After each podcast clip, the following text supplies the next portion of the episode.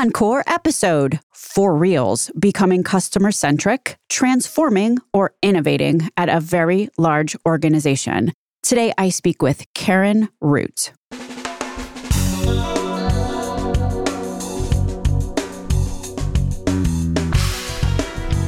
American healthcare entrepreneurs and executives you want to know. Talking. Relentlessly seeking value. Why did I decide to encore this show about being customer centric and transforming or innovating at a very large organization? Well, two main reasons. First reason can be neatly summed up by this recent tweet from Rik Renard, which I have edited slightly to suit my own purposes. Here's the tweet The Achilles heel for most healthcare innovators is overlooking the role of change management. The deal isn't sealed until the whole team is raving. Adoption doesn't automatically follow innovative thoughts, no matter how good they are or how much it costs to build or buy anything. Take change management seriously. This is relevant to pharma companies, to big provider organizations, to SaaS vendors, to payers, pretty much anyone. So, yeah, this show still relevant. But also, there's a number two reason for this encore. It's coming at you smack in the middle of an ongoing series for boards of directors, CEOs, and CFOs of self insured employers. As discussed last week in the show with Mark Cuban, healthcare has become financialized. There is a whole financial layer sitting in between health benefits and the employer, and dealing with that requires customer centricity, transformation, and innovation at the employer level. A little change management, if you will. And with that, here is your encore. I was at the PanAgora Pharma Customer Experience Summit. Let me tell you one of my big takeaways. Many at pharma companies who are trying to convince their organizations of the need to be provider and or patient centric are having a tough go of it. Heard that coming from every direction. Seems there are quite a few pharma organizations out there who are not actually customer patient centric. It isn't so. Turns out they continue to be pretty darn brand centric, whether or not anyone besides the CX team and the most successful KAMs realize this hard truth. This matters because, from a provider organization, physician, or patient standpoint, it's not what's written on the walls, it's what goes on in the halls. It's what a company actually does in their interactions with the rest of the healthcare ecosystem that matters and that builds their reputation. You see this lack of customer centricity and et cetera, et cetera. There are certainly other things going on here, but you see the lack of customer centricity manifesting, right? You see the pharma reps that get kicked out of hospital systems because the perception is they add little, if any, value and, in quotes, waste doctors' time. All they do is shove detail aids in our faces. Heard that recently. Look, this doesn't just pertain to pharma. This is a message for the whole industry. But there is certainly a way to do well by doing good. And how that starts is helping provider organizations and patients improve patient outcomes as the primary goal, being innovative to that end. It's about supporting the best practice standard of care and bringing resources to bear that are truly helpful. That is how more of the right patients can get the right treatment, drug at the right time or take their meds as per the A1A clinical guideline. It's probably also the way to sustainable business success. I've said it here a thousand times. People trying to do the right thing by patients all need to work together. If there's a party in the mix that nobody else wants to deal with because they are deemed not a team player or they don't listen. Yeah, that's what I call a competitive disadvantage. Beyond just squandering their ability to achieve their mission statement and improve patient care and lives, that is. Today's conversation is with Karen Root, who was a speaker at the aforementioned PanAgora conference. Today, we are talking about how to make transformation and innovation actionable at a large organization maybe a pharma company, but pretty much any large organization with lots of people, lots of human beings with different motivations and goals. As we all know, for every early adopter, there is, it feels like, five laggards who will fight you tooth and nail because they do not want to transform. They like being brand centric and it's been working out fine. Well, up until this year at least. Karen Root is currently Director of Experience Strategy at BI, which is a pharma company for many years prior to her current role, she was an enterprise head of brand and culture at WL Gore and Associates. What we talk about in today's show is how to break down the historical brand is king mentality so that people want to follow with the awareness, courage, and determination to do so.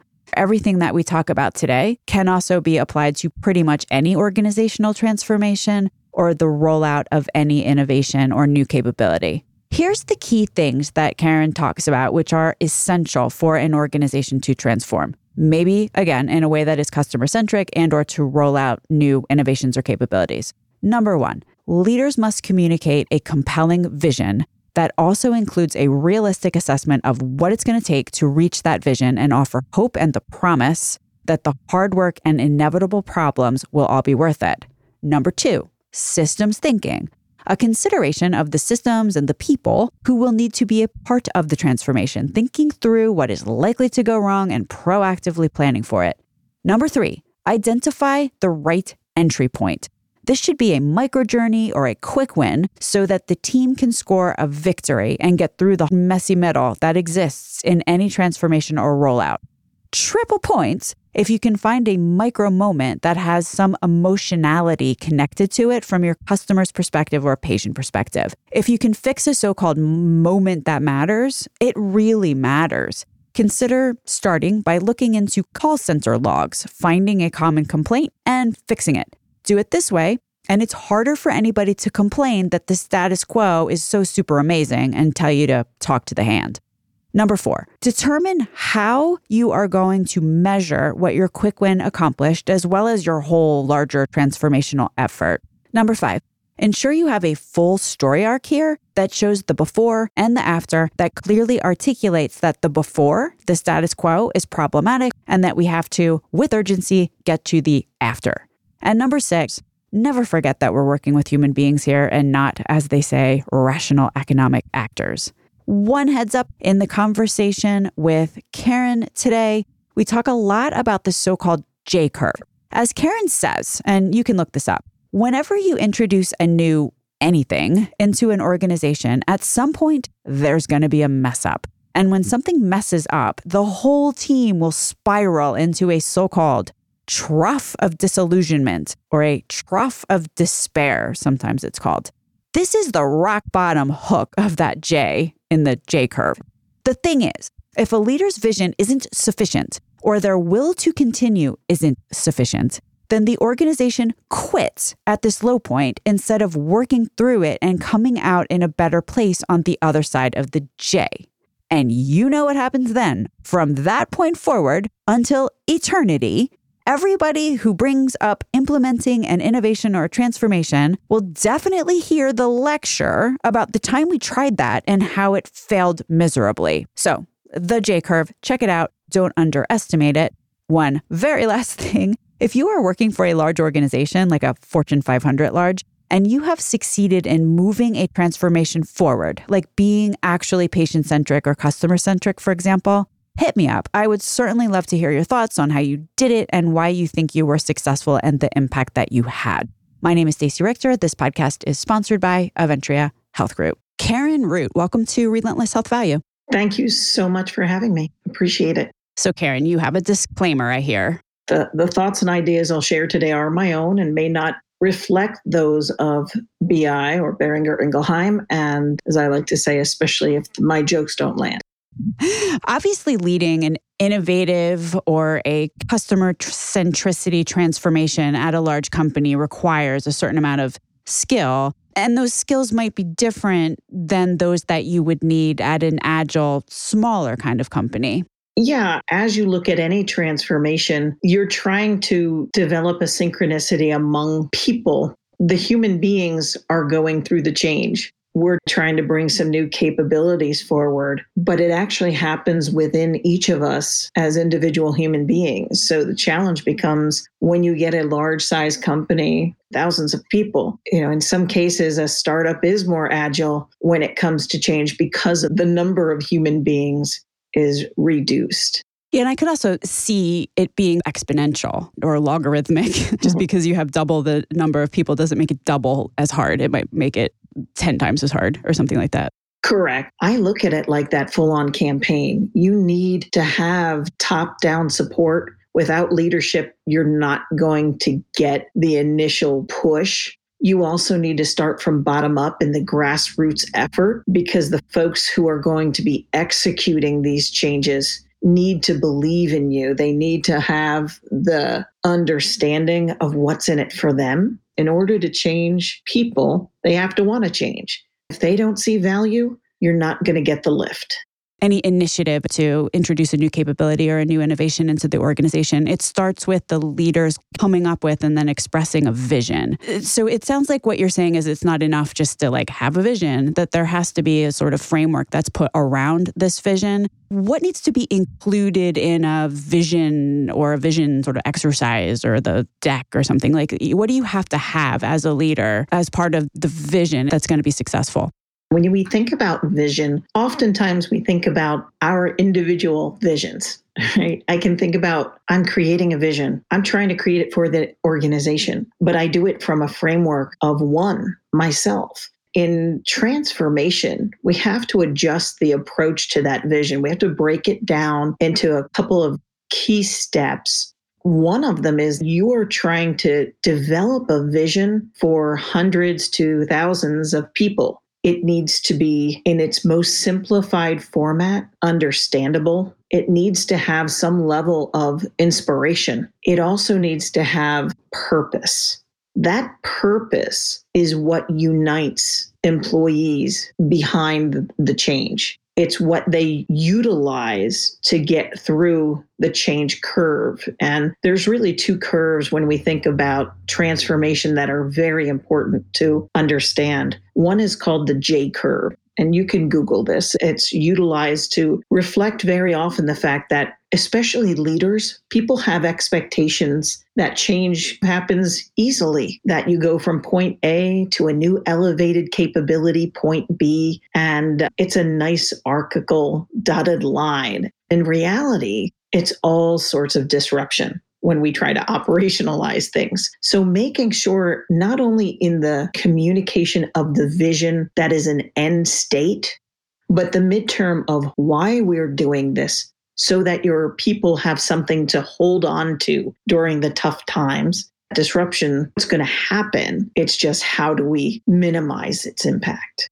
The features of a good vision statement are to make sure that what a leader is talking about is understandable, that it's inspiring, that it has purpose. But now we're getting into something interesting here figuring out as a leader what is likely to happen so that the vision can be sustained that somebody doesn't make some kind of fiery speech and then it doesn't go exactly perfectly everyone gets discouraged and that's kind of the end of that I think what you're communicating with this J curve is that that anytime you move the cheese, as it were, or shake mm-hmm. things up a little bit, there's gonna be an issue. You had this process that everybody was working on for absolutely years. Everybody exactly knows what's gonna happen next. You start moving things around. There's going to be a mess up. Like something is going to happen. It gets worse before it gets gets better. And unless a leader also sort of includes in their communication hey, this is likely to happen, then you're probably never going to make it across that trough uh, onto the other side. Absolutely. If you think about the change curve in a human being, you go in through states. Somebody says, Hey, I'm going to move your cheese, per your last reference. I'm going to move your cheese to this new capability. You know, we start with shock.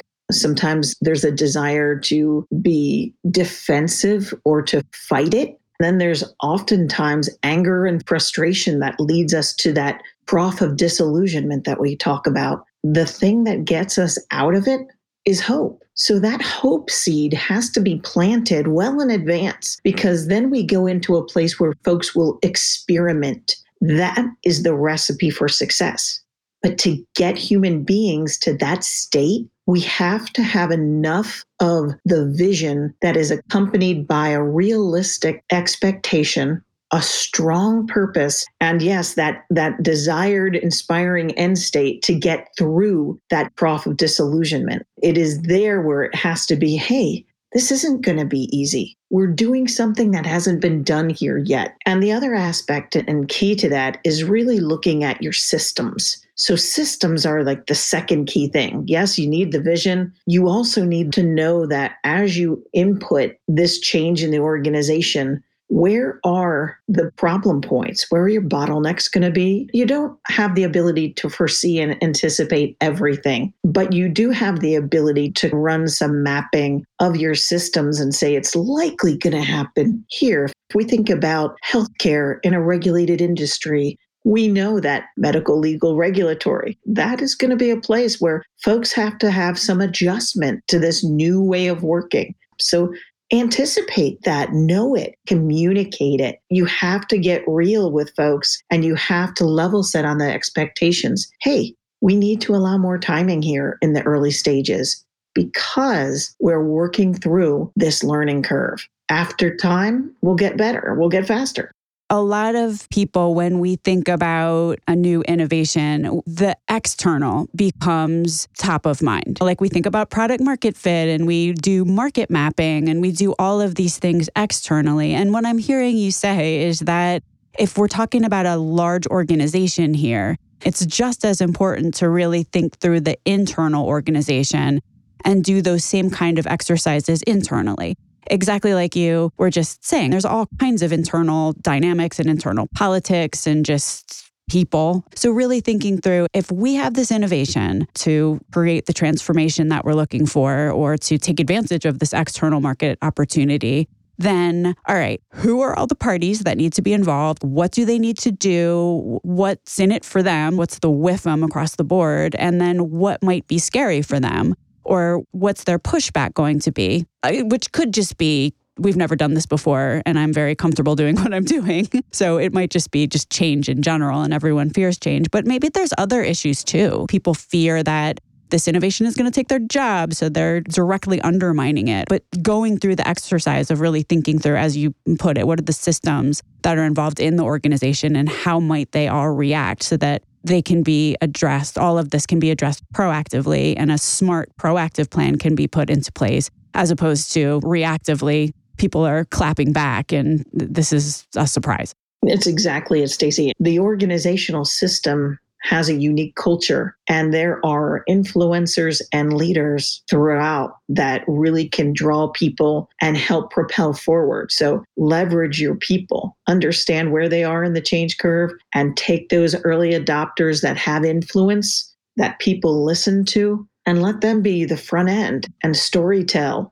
and share their experiences so that people can get over the fear, see some value, jump on the bandwagon, and help make the change you're trying to drive. So, one of the things that you said is super important to get people over this trough of despair when things start changing. You can see this happen a lot. Like, I think we all might have examples of somebody had a great new idea. There was a little bit of resistance, but they we tried it anyway, and then something bad happened, and everyone's like, "Oh, that that went terribly wrong." And then a year later, somebody else has a similar great idea, right? And people are like, "Oh, we tried that before and it failed." like it almost retards progress in in a way to have those examples hanging over an organization. If you quit, it's really hard, right? Because now people have an experience. And now you're not just starting from a level playing field, you're starting from a disadvantage because now you've got to take people that had a negative experience with what you're trying to do. And you have to not only get them from neutral, but you have to get them from that deficit back up to neutral to be willing to open their mind on this new way. So, as a leader, you cannot quit in the trough of despair leadership rule number one you got to get people out of there. Otherwise you're damaging your future prospects. Yes if folks have had a bad experience what becomes really important there is quick wins right? The value statement. Because if you can demonstrate value, again, that with your clarified vision of inspiration is what gets you through the hard times. So if you are bringing forward, let's talk about a customer experience end to end, and you think that's a body of work that could take four to six months you really need to say, what's my micro journey? Can I tackle a call in a contact center? And look at how do I improve that experience versus the entire end to end journey of multiple stakeholders. You've got to show that I can make this change and it has value, immediately impactful, measurable value. that is what gets people out of that trough of despair or disillusionment and gives them hope. Again, hope to experiment, to try new things, to take on the learning.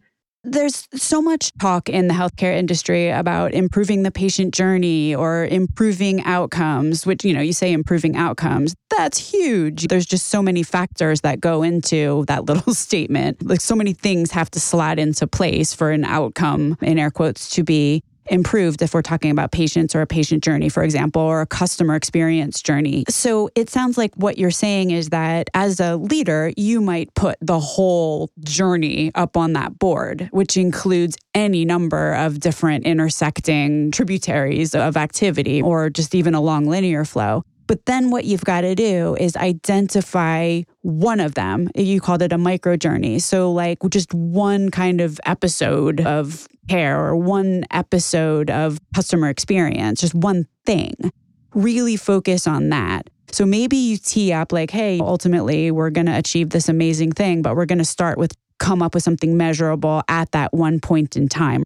Yeah, if we think about customer experience, it's the aggregate impact a customer, patient, or any stakeholder has across all touch points. Some of those touch points, we call them moments that matter, where a customer or patient is making a decision, they're having an interaction, they're making a choice. Those that are fraught more with emotion tend to have more impact for the person, right? If we can think about it that as human beings, those moments in our lives that have the most emotional connection are the ones we remember most strongly. So we actually look to identify those. So when you look at the journey overall, what you'll see is if the pain scale from pleasure to pain is zero to 10, 10 being the worst, some moments may be a zero to three, some moments may be a four to six, and some moments may be a seven to 10. If you can find the seven to 10 and fix them, your overall journey perception in the mind of your customers or patients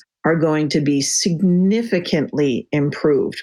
So it sounds like, as a leader or a strategist, thinking through what do we want to do here, the right micro moments to select as our starting point here are ones that we feel like we can have a quick win, number one, because that's going to drive the internal change that we might be looking for. But significantly, if we can find a micro moment that matters to our external patient, customer, whatever we're doing here, then that also will have a bigger impact. So if we can find a quick win that is a real moment that has some emotionality that's connected to it, that's a perfect place to start because we might actually succeed in, as you said, in the aggregate creating a, a, much better patient journey because they'll remember that point in time quite a bit more. But then also, that's a success story that we can bring back to the organization. Absolutely. You want to work with the, the worst experience first if you can find it. If you have the ability to map that out and know pretty quickly, and your internal systems can often be a great source of information for that. What are the complaint calls? What products or questions are always coming up. If you can prevent a call from coming in, if we think about all the investment that across healthcare we make in reaching out, educating, helping folks make decisions, contact centers are the one place where the customer initiated the call. So they have to have enough of that emotional impetus to drive that activity. So if we can start there, there's usually a great tell that here's a, an indicator of where I can start and make some headway. That's a pretty hot tip. I say that for two reasons. For the externality, because obviously, if a patient in that moment when they're really frustrated has a good experience. I've heard it said that's one way to have a customer for life is to help someone when they know they really need help. Like even if it's a problem that they think they're having with you, but also, one of the things that you really fight against internally, and I'm not telling anybody anything you don't know, the status quo is so difficult to overcome. The, the status quo somehow gains this impenetrable aura of being amazing, right? Like it's just so difficult to convince someone that something that is not the status quo is so much markedly better that we should stop doing what we're doing. But if you select like a call center, you're dealing with people who already have an issue. Like you can't it would be very difficult for someone to just claim that moment in time is so great that we shouldn't try to improve it. And I think if you look at the number one reason of why folks are calling in, and that could be patients and or customers, HCP customers, if you can think about it in not just the terms of that one call, but again, step back and look at the system. The system says that typically the call that you have is reflective of nine or 10 other folks. And what can you do then to communicate better on your website? Can you add some education somewhere? So if we can eliminate the call from ever happening, how would we do it? And to change the experience, not just a better call, but an overall better experience that eliminates the need for the call. And I can see what you're saying has a minimal trough of despair just because it wasn't great to begin with. There's probably less defensiveness. If you are really careful as a leader where you choose to start, right? Like it, it's definitely a thought process what are you trying to achieve? What's that overarching vision? But the entry point into the process by which we're going to go after that, it, it sounds like is really critical. And choosing something very carefully considering, as you said, the systems that are in play, the stakeholders, what their likely reactions are going to be, you know, picking the right thing and the right entry point into that thing can really make all of the difference there and to measure it, right? We can't manage what we don't measure. So, to make sure that whatever change we're trying to create or design an experience around and make an improvement, we have to not only measure in quantitative ways, but qualitative. So, bring in perception metrics. That's customer satisfaction, customer effort, Earlier, you said that the way to get out of the trough of despair is to make sure that there's hope so that individuals, when they fall in, they have the vision to latch onto and pull themselves out of that trough, that they're they can focus on the North Star. And I'm wondering, just especially given the allure of the status quo, whether there's a carrot as well as a stick, or whether there's a stick involved here. If an organization doesn't choose to innovate, or they there's people in it who don't see any particular need to innovate, right? Like they're like, ah, the North Star, that's nice to have. Let's just keep going along and getting along, you know, because anytime you do try to innovate, there's always a measure of conflict, which is the underlying theme of this whole conversation that we're having. What's the downside to not being able to innovate? And can that downside, ha- have you seen it being used successfully to motivate people to move forward with innovation? That's the nature of a story arc, right? If we are good storytellers, we have the clarity of the end state, but we also have the stick, as you mentioned, of what happens if we don't change if we don't enable customer experience or digital capabilities, how does our competition have an added advantage and capability that could overtake us by whatever amount in the next two to five years or sooner? What happens to the organization without this new ability think about just what happened with COVID and how that perpetuated and propelled so much innovation, but also a lot that was on the cusp screen to screen, virtual, telehealth. All these things were starting to emerge, but they really, because of the need, were sent spiraling forward in advance because they offered a capability that allowed us to remain competitive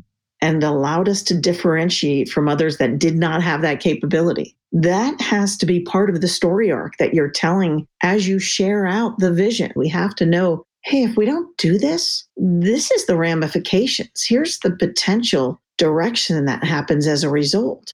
Oh boy, I don't want to be stuck there. I don't want to be part of the reason that we're not competitive anymore, that we lose business. It's really understanding that whole spectrum of impact the good and the potential downside as we move forward to try to lift up this new capability. Recapping the points that have come out in this conversation. So it all starts with leadership having a strong vision that is understandable and that offers inspiration and hope. But then included in that leadership, the executive team, whoever's trying to push the innovation forward, really needs to think through systems, as you called them. Who needs to be a party to this?